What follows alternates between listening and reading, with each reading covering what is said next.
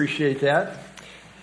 Well, if you have your Bibles, I invite you to turn to uh, Matthew chapter 8 this morning. We want to continue on in our verse by verse study through the book. Uh, I did want to say um, Karen Woida is uh, moving to uh, Virginia this week, so let's be praying for her as she's in uh, transition there. So, Karen, God bless you as you go, and we're going to miss you and uh, thankful for you. We'll be praying for you. All right, uh, Matthew chapter 8, uh, 23 through uh, 34. Jesus' authority over nature and demons is uh, what I've entitled uh, the message here this morning. And let's ask the Lord to bless our time. Lord, again, we do thank you for the, the privilege to study the Word. We do pray for Karen as she uh, transitions, it would go smoothly with her. Watch over her and to continue to bless her and use her greatly for your glory. And now, Lord, as we open the Word, we pray that you would minister to our hearts as we study together. Uh, again, uh, thank you for a great week in VBS, uh, exalting you. And now, as we study together, uh, Lord, we see it reinforced from the scriptures. Uh, minister to our heart those things you would have us to see here this morning. I pray in Christ's name. Amen. All right. Well, we are in Matthew, and the theme of Matthew is Christ the King. We're in this section here in chapters 8 through 10, emphasizing the power or the authority of the King. In the Old Testament, there were prophecies about a coming Messiah. It's one of the dominant themes in the Old Testament, starting at Genesis uh, 3.15. So early in the scriptures, we get there. And then it builds uh, about this coming one, uh, this coming Messiah uh, who would come. Messiah is a, a Hebrew word corresponding to uh, a Greek word, Christ, in the New Testament. It literally means anointed one. In the Old Testament, when God chose a special person for a special work, such as a king, they would be anointed with oil, indicating they were God's special chosen instrument for this special leadership role. But the prophecies indicated a most special one was to come, the anointed one, the Christ, and he would be a king who would be a deliverer of God's people. And if the prophecies were read with a careful eye, uh, they would see that this most unique person would be both human and God at the same time. For example, one example, we could give lots of examples, but here in Isaiah chapter 9 and verse 6, we read, For unto us a child is born. That's humanity, right? Uh, a child is born, yeah, that's human. Unto us a son is given, the government will be upon his shoulder, and his name will be called Wonderful Counselor, Mighty God. That's deity. Humanity, deity. In the same verse, Everlasting Father, Prince of Peace. So Matthew wrote to the Jews to show them that Jesus was the promised Christ. After the introduction of Christ's messianic genealogy in, in the Gospel of Matthew, he then records how John the Baptist came on the scene in fulfillment of prophecy given 700 years in advance in Isaiah 40. John the Baptist came on the scene preparing the way for the Lord by calling the people to repentance, saying, Repent, for the kingdom of heaven is at hand. That was followed by Jesus then coming on the scene in his ministry. And the first thing we have recorded about Jesus and him coming on the scene in his ministry is his message of repent, for the kingdom of heaven is at hand. The same message that John the Baptist was saying. The kingdom was being presented by the messianic king on the condition of repentance. Those truly repentant are ultimately those who go into the kingdom, and the fruits of true repentance are described in the Sermon on the Mount as seen in Matthew 5 through 7, which has been called the greatest sermon ever given. Well, this is then followed up by uh, chapter 8, Matthew chapter 8, which is really a chapter on the authority of Jesus Christ. Matthew 8 provides, provides further evidence in Christ's earthly ministry, showing that he is indeed the promised Messiah King. He is presented as having lordship authority, indicative of the divine human Messiah. He cleanses a leper with a touch. He heals the centurion servant by just saying the word from a distance. He heals Peter's mother in law. And then all the others that gathered, everybody who came to the house was healed. And then he demands first place allegiance from his would be disciples. That brings us to where we're at in our study today. Matthew 8:23, uh, where we begin our study today, picks up in effect the interrupted narrative started back in verse 18. And notice what we saw back in verse 18. It says there, and when Jesus saw great multitudes about him, he gave a command, not a suggestion, a command to depart to the other side. Now keep this in mind. Christ has commanded that they go to the other side, not the bottom of the lake. That would have been different. He said, I'm commanding that we go to the bottom of the lake. Now, if he'd have said that, you know, that would have changed the narrative here. But that's not what he said. Just a little bit of background before we get into the narrative. They've been up here at uh, Capernaum. Now he says, uh, let's go to the other side. And they're going to end up down in this area of Gadara. Uh, so we'll talk about that. But that's where they're headed. They're headed to the other side. And they're going to come out on this other side here in this region here. So where this happened, somewhere out in the, the middle of the lake, in effect, is where uh, this takes place. Let's pick it up. Matthew chapter 8 verse 23. Now, when he got into a boat, his disciples followed him. And that's always the way it is. Jesus is the leader, He is the Lord. The parallel texts dealing with this event are found in Mark 4 35 through 41 and also Luke 8 22 through 25. And Mark 435 indicates it was now evening, uh, following an extremely busy day of teaching and ministering to the crowds. Verse 24. And suddenly, suddenly, a great tempest arose on the sea so that the boat was covered with the waves, but he was asleep. Sudden storms that come with little or no warning are not uncommon on the Sea of Galilee. At 680 feet below sea level, it is the lowest freshwater lake on Earth. It's 13 miles long, about 7 miles wide, about 150 feet deep. The Sea of Galilee is rimmed about by hills and valleys. Mount Hermon up to the north rises up to an elevation of 9,200 feet.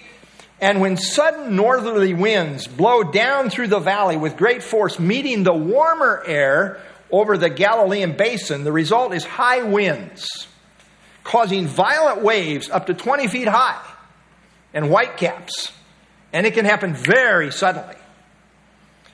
It says it happened suddenly here. Now, the word translated here as tempest, uh, suddenly a great tempest. Uh, this word tempest is the Greek word seismos, from which we get our English word seismic. Uh, this word usually denotes a violent shaking earthquake, but here it denotes a ferocious storm, connoting tremendous turbulence of the water. And note it says it was a great tempest. Verse 24 says that the boat was covered with the waves.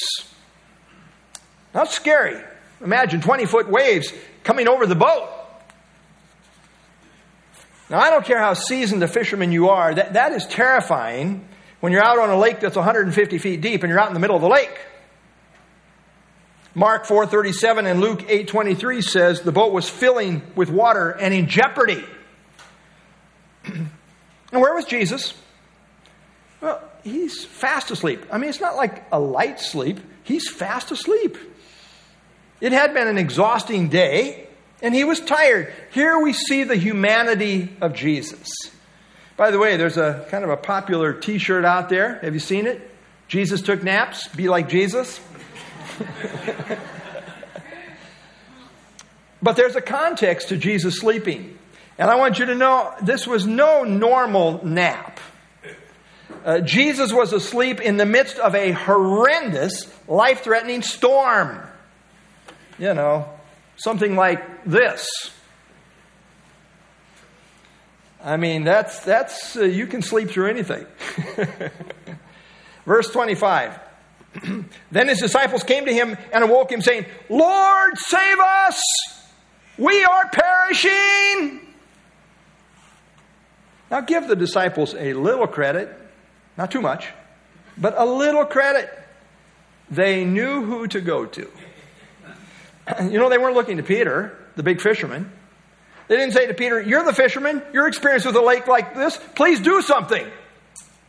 Uh, they knew this was over. This was above Peter's pay grade, right? No, they knew this was way beyond Peter. So they went to Jesus, calling him Lord. Now, Matthew and Luke are a little more gracious, simply saying they awoke Jesus, saying, We are perishing. However, Mark 4:38 says the disciples said to Jesus, "Teacher, do you not do you not care that we are perishing? Do you not care?" I, I think that had to hurt. If anyone cared, ever cared, it was Jesus. But don't we also often respond that way in the storms of life when we have a, a life threatening crisis? Lord, don't you care what's happening to me? We might not verbalize it, but it's a good lesson. Of course, He cares. I don't care what the crisis you're going through today, He cares. And He's in control. If you call Him Lord, that means you're, you're recognizing He's in control. Kind of a little contradiction. Lord, we're perishing. Lord, you said we're going to the other side. Lord, we're going down. There's a little contradiction there. But the prayer here was good, right? This is a good prayer. Lord, save us. Have a few of those quick prayers, like when Peter's, you know, out there on the storm, he's walking on the water and he's going under, Lord, save me. That's a good prayer. Lord, save us. You know why? He's in the saving business. He is mighty to save. And he sometimes puts us in impossible situations just to prove that he can do it, to show who he is. Verse 26 But he said to them, Why are you fearful, O you of little faith? Why are you fearful? Well, we're just about to die. Look at this. Why are you fearful, O you of little faith? Then he arose and rebuked the winds and the sea, and there was a great calm. Jesus rebuked their fear, saying this is uh, reflective of little faith. Now, note he didn't say they had no faith, but just a little faith. they had, after all, come to Jesus saying, Lord, save us. I mean, that shows some faith, right? Like I say, they didn't say to Peter, save us. It said, Lord, save us. They were looking at Jesus. This phrase, a little faith, is found five times in the New Testament, always in reference to the disciples. Now, lack of faith among those who have faith is really kind of disappointing. It speaks of faith that is ineffective, deficient, or defective in some way. The goal is to have great faith, not little faith. But it is possible for people with faith to have little faith in, in whatever situation. Certainly possible. Now, their being so afraid showed little faith in Christ's lordship authority. Even though they're calling him Lord, they're recognizing him for who he is. There's some faith there, but it's weak, it's little. After all, Christ as Lord had commanded that they go to the other side. And fear here is contrasted with faith. And faith in this sense is a, a contradiction of faith. You see, faith triumphs over fear, or fear triumphs over faith. Which way is it going to be? That's the question. Faith in the Bible is always based on God's Word. Invariably, that's the case. Faith takes God at His Word and rests in it. Romans 10 17, faith comes by hearing, and hearing by the word of God. So faith is always connected to the word of God. You know, you don't write your own ticket with God and say, well, I just have faith that it's going to happen. Uh, you have no idea what's going to happen. The Lord wills, we shall live and do this or that. Uh, God knows what's going to happen.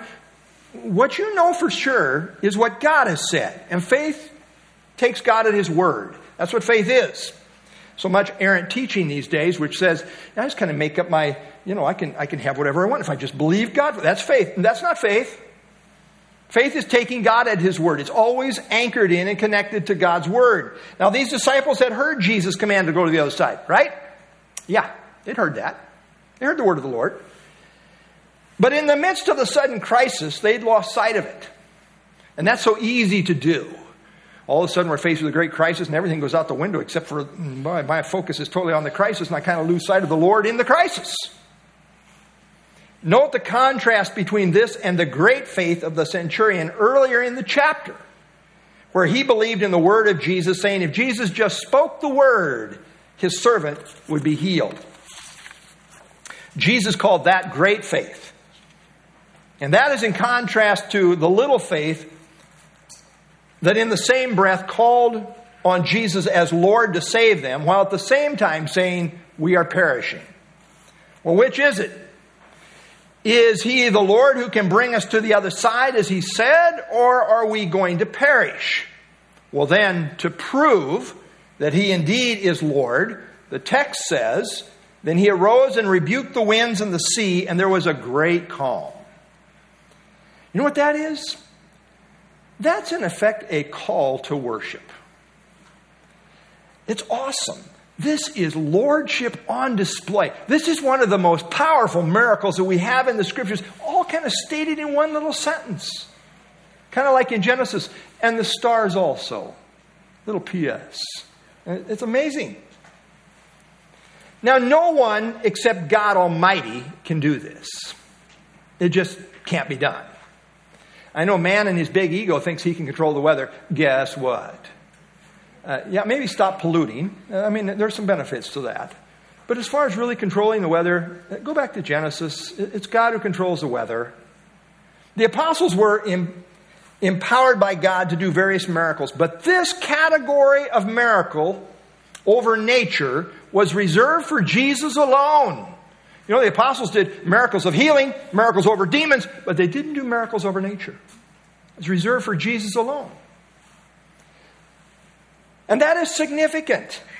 For this is the realm unique, uniquely belonging to God. You see, only God ultimately controls the weather. Uh, that's why I'm praying for rain. How about you? Uh, you know, I know these forecasters act like, and they kind of banter about, like, uh, well, John, why aren't you doing this? We need some rain or whatever. Forget it. Uh, he has no power over that. The uniform testimony of Scripture is that God controls the weather. Note this, uh, for example, just, you know, uh, indicative of what we find here in the Old Testament scripture. Psalm 107, verse 23 Those who go down to the sea in ships, who do business on great waters, they see the works of the Lord. They see God's working. Well, how?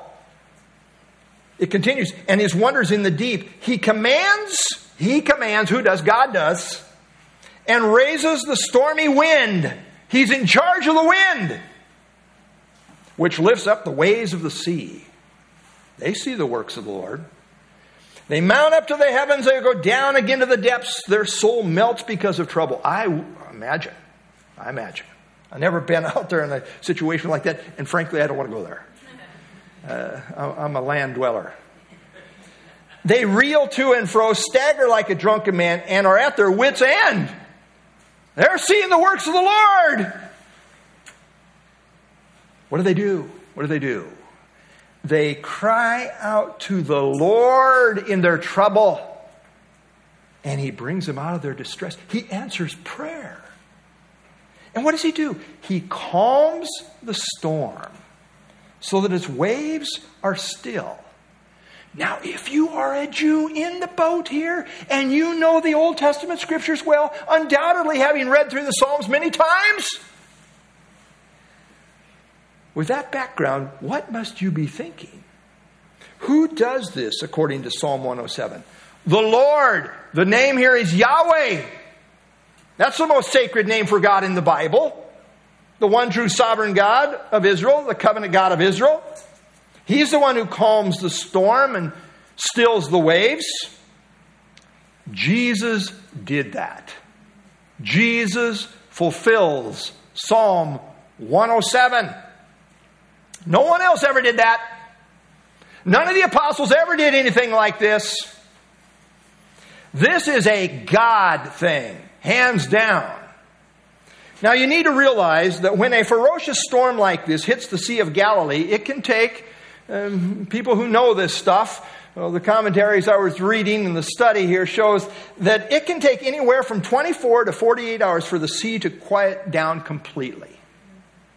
So when Jesus rebuked the winds and the sea, and instantly there was not just calm, not just calm, but a great calm, that's mind blowing.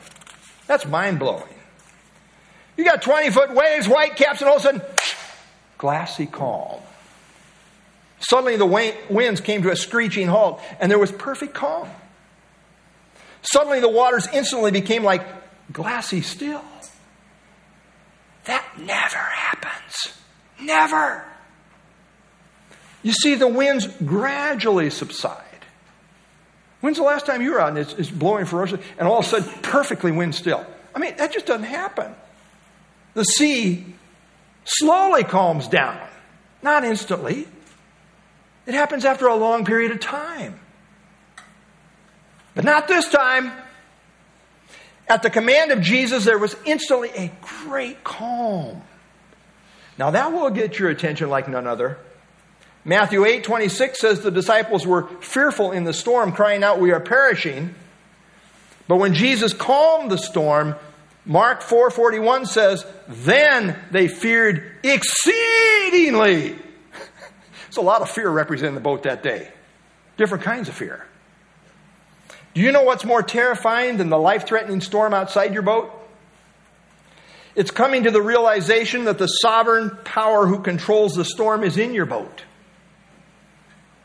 Now that's terrifying. Just having the realization of being in the intimate presence of the one that has power over all nature made them fear exceedingly. Note the language here great tempest, great calm.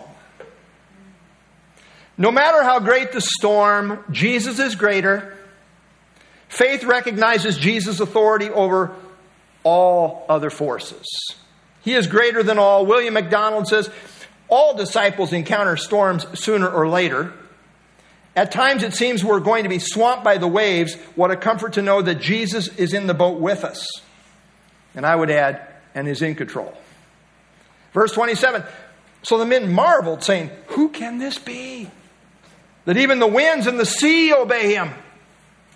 Marveled expresses extreme amazement or wonderment.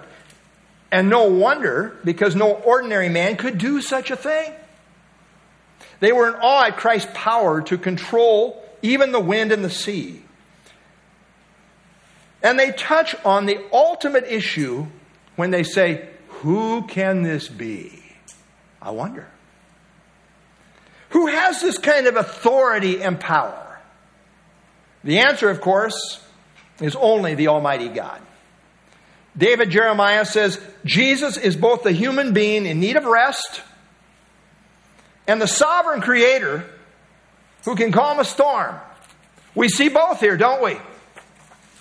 Now, years ago, I was getting ready to teach through the parallel passage in Mark chapter 4. I don't even know how many years ago that was, but it was a while back. And as I was preparing the sermon that week, I, I got a call from a cultist who didn't believe that Jesus is the eternal God. And he had called me before. I recognized his voice, and I knew exactly where it was going instantly. He would do this on his lunch break. I think he thinks he was kind of serving his uh, God.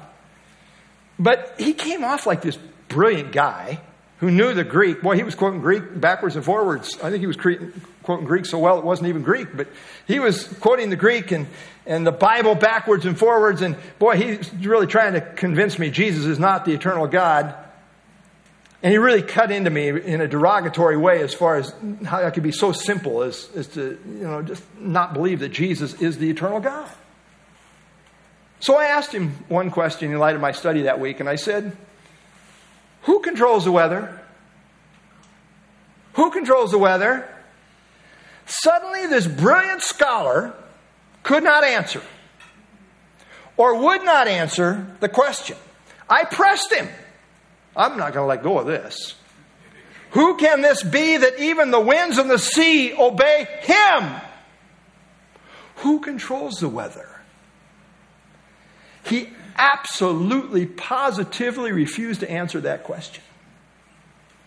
And quickly, in his quick talking way, just diverted and tried to go somewhere else. But I have noted that while he used to call me, he hasn't called back since. Who can control the weather? God alone. This is God's jurisdiction. God alone controls the forces of nature. Jesus' unique miracles over nature show definitively that he is God Almighty come in the flesh. He is indeed the prophesied divine human Messiah, prophesied in Isaiah 9 6. We see both on display in this story. Verse 28. When he had come to the other side, to the country of the Gerasenes, there met him two demon possessed men coming out of the tombs, exceedingly fierce, so that no one could pass that way. Now, all three synoptic gospels, Matthew, Mark, and Luke, record this event. Here in verse 28, some manuscripts read uh, Gerasenes and some read Gadarenes. Uh, let me just put a couple of references up to bring you up to speed real quickly on this. We're not going to spend a lot of time because it doesn't really matter which way you go. We're talking about the same region no matter what. But just to give you a little feel for it, this is uh, the Holman Christian uh, uh, Study Bible. Early manuscripts of Matthew describe this event as occurring in the region of Gadarenes. Uh, Gadarenes. In contrast to the early manuscripts of Mark and Luke, describe it as occurring in the region of Gerasenes. Gadadra and Gerasa were located in the same province. The different readings mean very little in this light, and they likely arose due to transcription errors rather than a disagreement between the original text of the Gospels.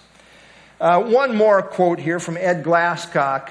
He says, Variants are not problems with inspiration, but with copyists, and should, be considered, should not be considered a major issue here. Since there is both a Geragesa, uh, eastern shore, and Gadra, Gadara, a city on the southeast and the territory around it, either uh, Gadadrine or Gerasene could be an appropriate term. So, uh, you know, in other words, there's some overlap here between these two designations. Uh, Gadara was a key city in this uh, area. D.A. Carson says the locale seems to have been in the district controlled by the town of Gadara, a major city in this area, uh, near the village of Gerasa. Well, it all fits uh, the geographical implications uh, when you put all the corresponding texts together. Moody Bible Commentary says the topography here fits Matthew's description with fertile but steep slopes that plummet into the sea. Uh, by the way, this area was called Decapolis. This area here, so they come across the sea, and, and, and uh, Gadara is a, the, a key leading city in this area. And this is in the area, the Gentile area of Decapolis. Uh, you know, we get decade, Deca means 10. Uh, 10 cities here, 10 Gentile cities in this area, of which Gadara was a key one. Well, as Jesus came into this territory, he was met by two demon possessed men. They lived in tombs and were so fierce that no one could dare pass by that way. But here comes Jesus. Going to be a problem for Jesus? You say, oh, there's some trouble up ahead. We better take a detour. No, no, not a problem for Jesus. Here comes Jesus. Things are about to change. Now, understand that in the Bible there are two spiritual forces of power. One is of God, and the other is of Satan. Demons are fallen angels, fallen spirits, unclean spirits who follow Satan. They're spirit beings. Now, God alone ultimately has the power over the forces of darkness. In Matthew 12, Jesus shows that only God has the power over demons, and his ability to cast them out shows that he is God, that this is the finger of God. Now, Matthew reports two demoniacs were involved here, while Mark and Luke record only one. But that's no problem. Uh, they don't say there was only one. It seems that Mark and Luke emphasize the more prominent one, put the emphasis on him. But actually, there are two in view, as brought out here by Matthew. Now, demon possession is real and it is scary. And, uh, you know, it is not fun to have to deal with uh, demonic stuff at all. It's intriguing, but we don't want to focus on that. Demon possession means that these evil spirits actually live in a person and control them. Wycliffe Bible Commentary Demoniacs in the New Testament are pictured neither as gross sinners nor as victims of insanity, uh, though demonization may produce such effects, but as persons whose minds have come under the control of an evil spirit or spirits. They have a mind problem, and that's because these evil spirits are in the mix. And they really mess with your mind. Sometimes it, it is exhibited in supernatural strength. Luke records that the demon possessed man wore no clothes and that when kept under guard broke the chains and was driven by the demon into the wilderness. Note this in Mark, again, focusing on the one that's more prominent, uh, who had his dwelling among the tombs. No one could bind him, not even with chains put him in chains and just break out of them. Because he had often been bound with shackles and chains, and the chains had been pulled apart by him, and the shackles broken in pieces. Neither could anyone tame him. Naked, out of control, untamable. What a pitiful situation. Too great a situation for Jesus? No, no. Now, demons, like Satan, have a malicious spirit that desires to harm people. Christ's kingdom miracles were always good and beneficial, in contrast to Satan's work, which is always destructive and harmful. Thus, it should have been obvious to all that the power of God was working through Jesus, in contrast to the destructive work of the demons. Notice uh, this messianic prophecy back in Isaiah the Spirit of the Lord God is upon me, speaking of the coming Messiah, because the Lord has anointed me. He is the anointed one. To preach good tidings to the poor, He has sent me to heal the brokenhearted, to proclaim liberty, freedom to the captives, and the opening of the prison to those who are bound. So Jesus, the Messiah, came to set Satan's captives free. And he, being the God man, had the power to do it. Verse 29. And suddenly they cried out, saying, What have we to do with you, Jesus? You Son of God? Have you come here to torment us before the time? Now, no one dared pass that way for fear of these demon possessed men. But when Jesus came, it was the demons who cried out in fear. Such is the power and the authority of Jesus. I love that about Jesus. And I'm thankful I'm with Jesus. All these forces out here, they would just love to devour me. And Satan goes about like a roaring lion, seeking whom he may devour. He wants to destroy you. Praise the Lord, we got Jesus. Note the disciples in the storm failed to properly recognize Jesus. But these demons knew full well who Jesus was as the Son of God, and they recognized his sovereign authority over them. They didn't say, Who do you think you are? You don't have any power. No, that's not, that's not how it went down. They said, What have we to do with you? is literally, What to us and to you.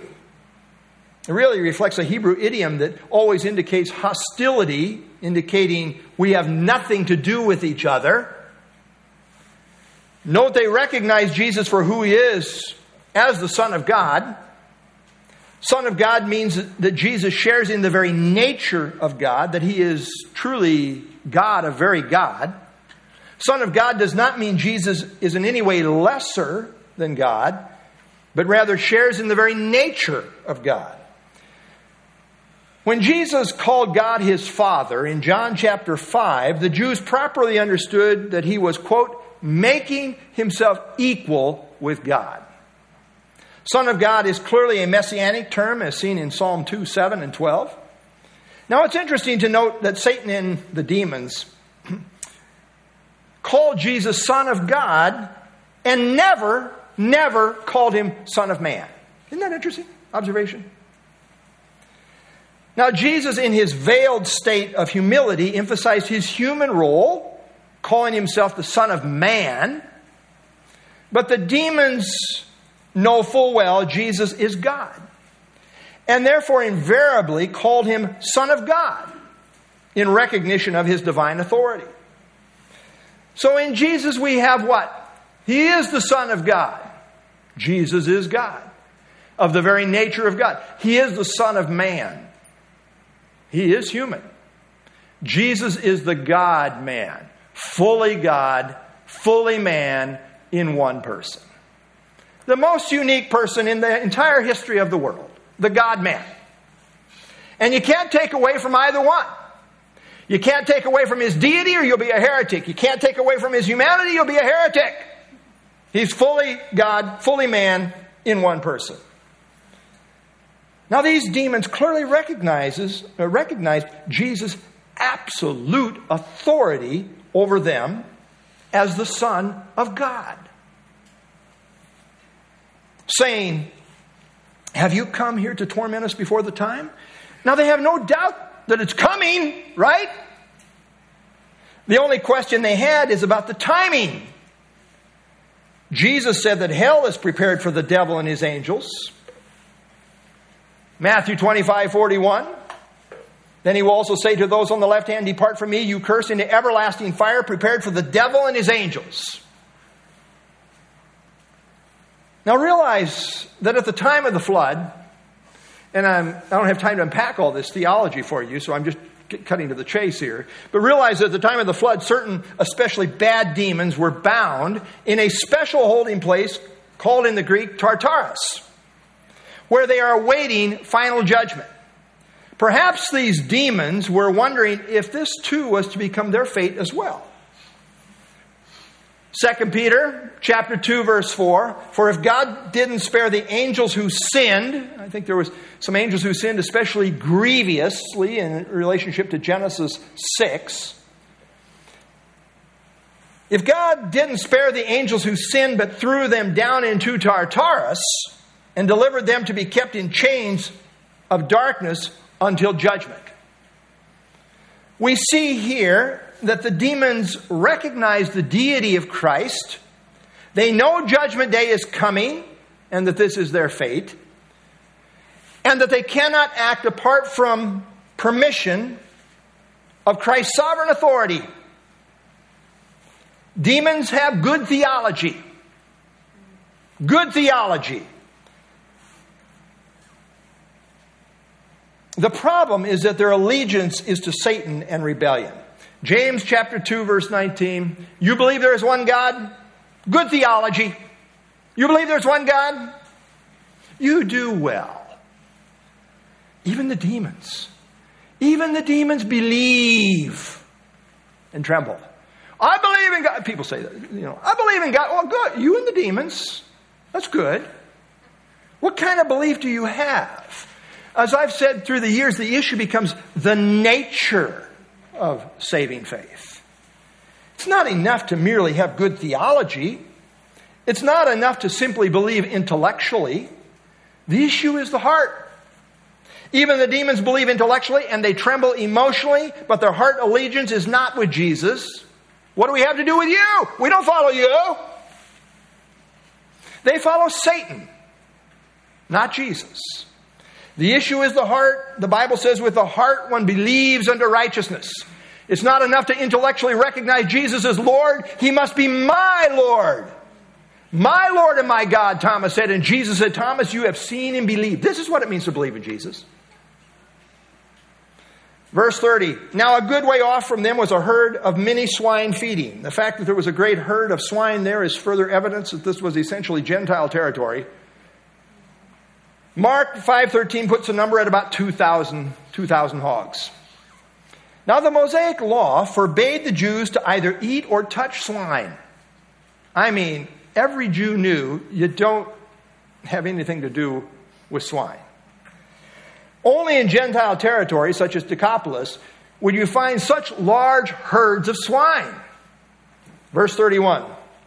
So the demons begged him, they're begging, begged him, saying, If you cast us out, permit us to go away into the herd of swine. The large herd of swine suggests that the number of the demons was large. In Mark 5 9, in the course, parallel passage, the responding demon said, quote, My name is Legion, for we are many. We are many. You see, in the Roman army, a legion denoted 6,000 soldiers. It is thought that legion generally came to denote a very large number, numbering in the thousands. It's amazing how many demons can possess a person. Uh, you know, they used to have these theological debates about how many angels can sit on the head of a pin. Well, uh, how, how many fallen angels can possess a person? Evidently, a very, very large number of them. No Christ's authority here. The demons, realizing Christ is about to cast them out of the men, request permission to enter the herd of swine. They realized they could only operate according to Christ's permission. Again, the issue is one of power and authority. Cross reference, Luke 8 31. They begged him that he would not command them to go out into the abyss. Again, this evidently refers to the underworld prison currently occupied by the especially wicked demons as they await final judgment. One more cross reference, Jude, verse 6. And the angels who did not keep their proper domain, but left their own abode, they crossed over some lines here. He has reserved in everlasting chains under darkness for the judgment of the great day. Now, Jesus had the power and the authority to cast them into this holding pit. He'd done it before, and they knew it very well. They didn't say, Who do you think you are? There was none of that. Now, it would appear that demons desire to inhabit a body of some kind, especially humans. Evidently, they find some sort of morbid satisfaction in residing in a body. Luke chapter 11, 24. When an unclean spirit goes out of a man, he goes through dry places seeking rest. Boy, they're just kind of like restless. They're looking for some place to, to dwell. And finding none, he says, I will return to my house from which I came. You know, that, that house was, I, I left it, maybe looking for something else to, somebody else to ravage and destroy. They come back. However, in this case, if uh, the possession of a human body was no longer allowed, they begged for permission to possess these pigs. Footnote here the word demons here is translated as gods in Acts 17 18. In Jude 8 and 2 Peter 2.10, they're referenced as dignitaries. Thus, they are recognized as powerful supernatural beings, ultimately created by God, although fallen. Yet Christ is over them, showing superior power and authority. You know, we taught through Colossians this week. This is a great verse. For by him, Christ, all things were created that are in heaven and that are on earth, visible and invisible, whether thrones or dominions, principalities or powers. That is a phrase that, that Paul consistently uses in reference to angelic beings, angelic ranks out here, whether fallen or otherwise. All things were created through him and for him. Christ is the creator of all, sovereign over all, including all the forces of evil, including all evil spirits. Verse 32. And he said to them, Go! So when they had come out, they went into the herd of swine, and suddenly the whole herd of swine ran violently down the steep place into the sea and perished in the water. Christ granted permission. And when they came out of the men, they immediately went and possessed this herd of about 2,000 pigs. You see, demons have an effect on those they possess, and it's always negative. It's never pretty. It's always destructive. These pigs couldn't handle it, and suddenly the entire herd ran violently over the cliff into the sea and perished. John MacArthur says in more advanced societies, a person who is seriously deranged by demons is likely to be considered insane and placed in a mental institution. And it seems certain that many people who are diagnosed as mentally ill are actually demonized. I'm going to have a qualifier here. That, that's not always the case, obviously, but, but sometimes. You see, the world has a medical model and tries to see everything through that lens. But in truth, there's also a spiritual model. And the only cure for demons is Jesus. Call on the name of the Lord, you'll be saved. If the Son sets you free, you should be free indeed. I don't have any other answer. You say, well, I, I, I thought part of your ministry was exorcism. Wrong. I share the truth of Christ, but people have to respond to that. And Jesus sets them free. Howard Vos says this the balancing statement that I was talking about. One should not go to the extreme either of explaining all demon possession as mental illness or concluding that all mental illness is demon possession. You got to be careful there. Sometimes it's hard to know whether uh, it is a situation involving demonic activity or some other factor. It's sometimes hard to know whether this is a medical problem or purely a spiritual problem. Now, if it is a spiritual problem, medicine's not going to work. So we need to be careful. But we do want to say that Christ is the answer for all of our spiritual problems. When it comes to salvation and sanctification, Jesus Christ alone is the full answer. And I refer you to Colossians. Colossians! Footnote Some say this is the only recorded miracle by Jesus that was destructive. That's what some say. I'm not one that says that, but some people say that. I beg to differ. Jesus delivered the men of these demons. That's positive and constructive. And Jesus did not force these demons to possess the pigs, He simply allowed it. You see, God is not responsible for what He allows. That's a very important part, a very important point in theology. Sometimes people want to blame God for what happens in the but there's this permissive will. God allows sin. We often say that under the umbrella of God's sovereignty, He promotes some things, He permits some things, and He prevents some things. But in the case of God permitting things like sin, we cannot hold God accountable for what free will agents do. There's a difference between what God permits and what He promotes. I'm not going to tie sin to God. Never. I start with the presupposition in Him is light and there is no darkness at all. There, there is no fault ever with God. You know, I'm not going there. Here we see Christ permitting the demons, as the one who has authority, He permits them to possess this herd of swine. But they really brought about the death of this herd of hawks. It was the demons that did it, not Jesus. Now, he allowed it. Yep.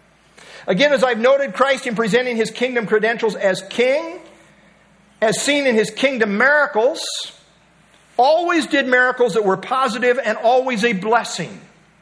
In keeping with kingdom blessings. After all, he is the king, giving a sample of the coming kingdom, as, as seen in his kingdom miracles in his earthly ministry. These were his, his credentials that he is the king who brings in the kingdom. Thus, he gave a little sample, a little preview of the coming kingdom in his deliverance ministry while he was here on earth, showing that he indeed was the true Messiah. Verse 33 Then those who kept them fled, and they went away into the city and told everything, including what had happened to the demon possessed men. They knew the full story. So those tending to the hogs evidently were aware of exactly what had happened. They knew Jesus had delivered these demon possessed men. They knew the demons had entered their pigs, which promptly resulted in mass suicide by the entire herd. Just shows you uh, the effects that demons have. Hogs can't handle it, neither can people. It terrified them. They fled it terrified these people that were watching the hogs, and they fled back into the city, evidently Gadara, and reported everything. Verse 34 And behold, the whole city came out, came out in mass to meet Jesus, and when they saw him, they begged him to depart from their region. What an amazing response. These swine herders, in effect, became evangelists, and the whole city responded. They came out to meet Jesus. Only one problem they responded negatively. When they saw Jesus, they did not welcome him, they did not receive him. Praise the Lord, the deliverer is here. No, they begged him to depart from their region. Yes, these people were awestruck, but unrepentant. You see, one can know the truth and yet reject it. Sometimes Christians think that if there was just a little more evidence, people would respond. Rejection is not necessarily an intellectual issue, but rather fundamentally a heart issue. People don't believe because they don't want to believe. John 3:19, this is the condemnation that light has come into the world and men love darkness rather than light. They don't want the light. This is an example. The evidence is more than sufficient. The Word of God is sufficient. The Spirit's enlightenment of conviction is sufficient. The problem here was not a lack of evidence, but rather they didn't want Jesus interfering with their lives. They'd rather have the demons, the demon problems who can't pass that way, but that's okay, just leave them alone. And you know what? If you beg Jesus to leave, he'll leave. He does not force his way in. I do not find that grace is irresistible, like some. Grace got you down. I, don't find that. In fact, I find the scripture saying in 2 Corinthians 6 1 not to receive the grace of God in vain. I find in Acts 7:51 rebellion that resists the Holy Spirit. Stephen says, "Why do you always resist the Holy Spirit?" And in Hebrews 10:29, I find that rejection in rejection, it is possible to insult the spirit of grace. The spirit woos, the spirit convicts, he invites, but he does not force, which is why the scriptures say, "Today if you will hear his voice, don't harden your heart, respond." These people put pigs over people. They put economics over deliverance, they put the unclean over the holy, and they put demons over the Savior. A perfect example of the world loving darkness rather than light. It makes no spiritual sense whatsoever, but that's the world for you. They're lost in rebellion and darkness. Two questions Who is Jesus? Second question Who is Jesus to you? It's not enough to know the truth about Jesus. We must receive him personally for who he is as Lord and Savior. We know these verses, right? John 1 11 and 12. He came to his own, and his own did not receive. There's a problem. They did not receive him. But as many as received him, to them he gave the right to become the children of God, to those who believe in his name. How do you receive? You believe it. You accept the truth. You embrace the truth. You appropriate. You apply it to yourself. Ralph Waldo Emerson was a famous philosopher who lived in the 1800s, and he wrote this Historical Christianity has fallen into the error that corrupts all attempts to communicate religion. It has dwelt, it dwells with noxious exaggeration about the person of Jesus. Wow. Now, there is a blasphemous blunder for the ages. That misses the entire point of the Gospels. Not only is Christianity not a noxious exaggeration about the person of Christ, but in truth, his greatness cannot be over exaggerated. I'm always understating the greatness of Jesus Christ. He's always greater than I can speak, conceive, or think. For true believers, Jesus is Lord over all. His authority is total. His power knows no bounds, whether in relation to nature or demons. No matter the realm, Jesus is Lord over all. As Paul says in Colossians 3:11, for us as believers Christ is all and in all. I like this quote from Augustine, although I don't like everything about Augustine, but I like this quote. Christ is, uh, Christ is not valued at all unless he is valued above all. There's a diamond of truth. Christ is not valued at all unless he is valued above all. The Bible says as the God man, God has highly, uh, God has highly exalted the Lord Jesus Christ, and that every knee shall bow and every tongue confess that Jesus Christ is Lord to the glory of God. Every demon will bow in confession of Christ's Lordship. The devil will bow. Ralph Waldo Emerson will bow. There are no exceptions. The only issue is when you're going to bow, not if. Believers bow in repentance and faith in this life. Unbelievers die in defiance only to find themselves bowing before the sentence of eternal damnation. So, who is Jesus to you? Is he God? Is he your personal God? Is he your Savior? Acts 16:31 says, "Believe on the Lord Jesus Christ, and you will be saved." And the Bible says, "Now is the time." Tomorrow may be forever too late. So Christ invites you to come. Receive him by faith for who he is as Lord and Savior. Let's stand and have our closing song together.